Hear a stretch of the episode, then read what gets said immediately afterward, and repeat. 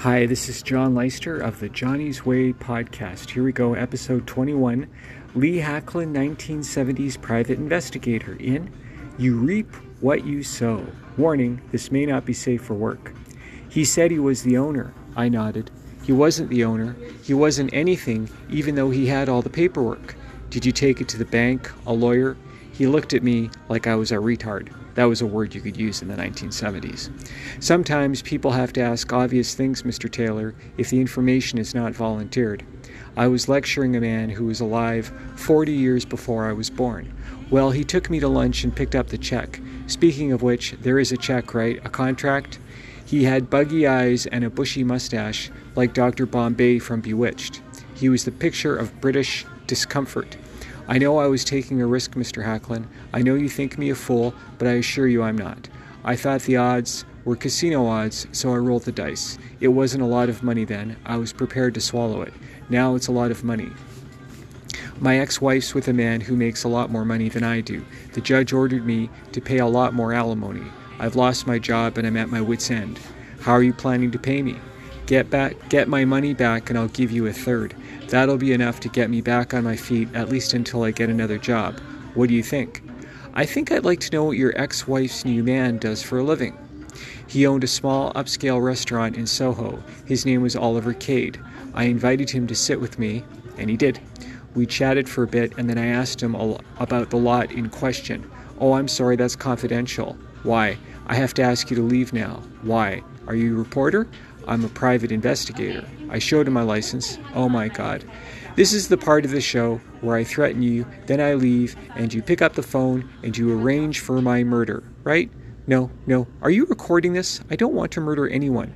So you've seen some of those TV shows. Yes, I mean, I prefer highbrow entertainment like PBS. How does it usually go for the bad guys on those shows? He gulped. They go to prison. Fish and a fish in a barrel. I took Oliver to the police, and he rolled on his girlfriend, Roger's ex wife, who had a long history of conning dumb people out of their fat, dumb bank accounts. They wanted to plea bargain, and it took a few months to sort everything out, but justice was served, and Mr. Taylor got his money back, minus one third for me. During the investigation, Taylor fingered Cade as the underling he'd had lunch with the day the deal went down. Taylor and I celebrated. We had a huge dinner at a ritzy restaurant and drank and smoked cigarettes all night long. A lot of cigarettes. Three months later, he wrote me a letter.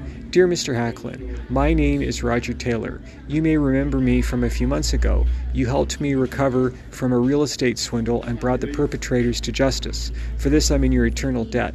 The night we had dinner, you insisted that I smoke one of your cigarettes. Uh oh. You badgered and cajoled me and challenged my manhood. Like F word, I did, and if I did, I was just kidding for goodness sakes. Until I finally had no choice but to relent. And so, after decades of cigarette sobriety, so to speak, I fell off the wagon and quickly restarted my two pack a day habit. Your brand, as I recall, Blue Buzzards. Mr. Hacklyn, as I write this, I'm in the final stages of lung cancer. That's right, terminal lung cancer. My life is literally measured in seconds as I write this.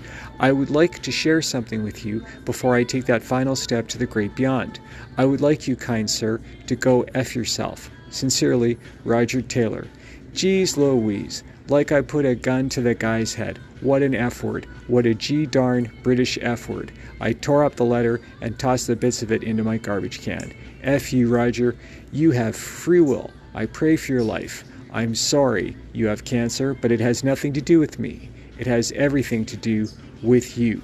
You made your choices. And that's the end of Lee Hacklyn, 1970s private investigator in You Reap What You Sow. I think that's one of my very first uh, Lee Hacklyn short stories. Uh, I don't know if it's any good, but I had fun sharing it, and thanks for listening. And don't forget, God loves you, and so does Johnny. My group page is called Johnny's Way. Please feel free to join. Have a great day. Cheers.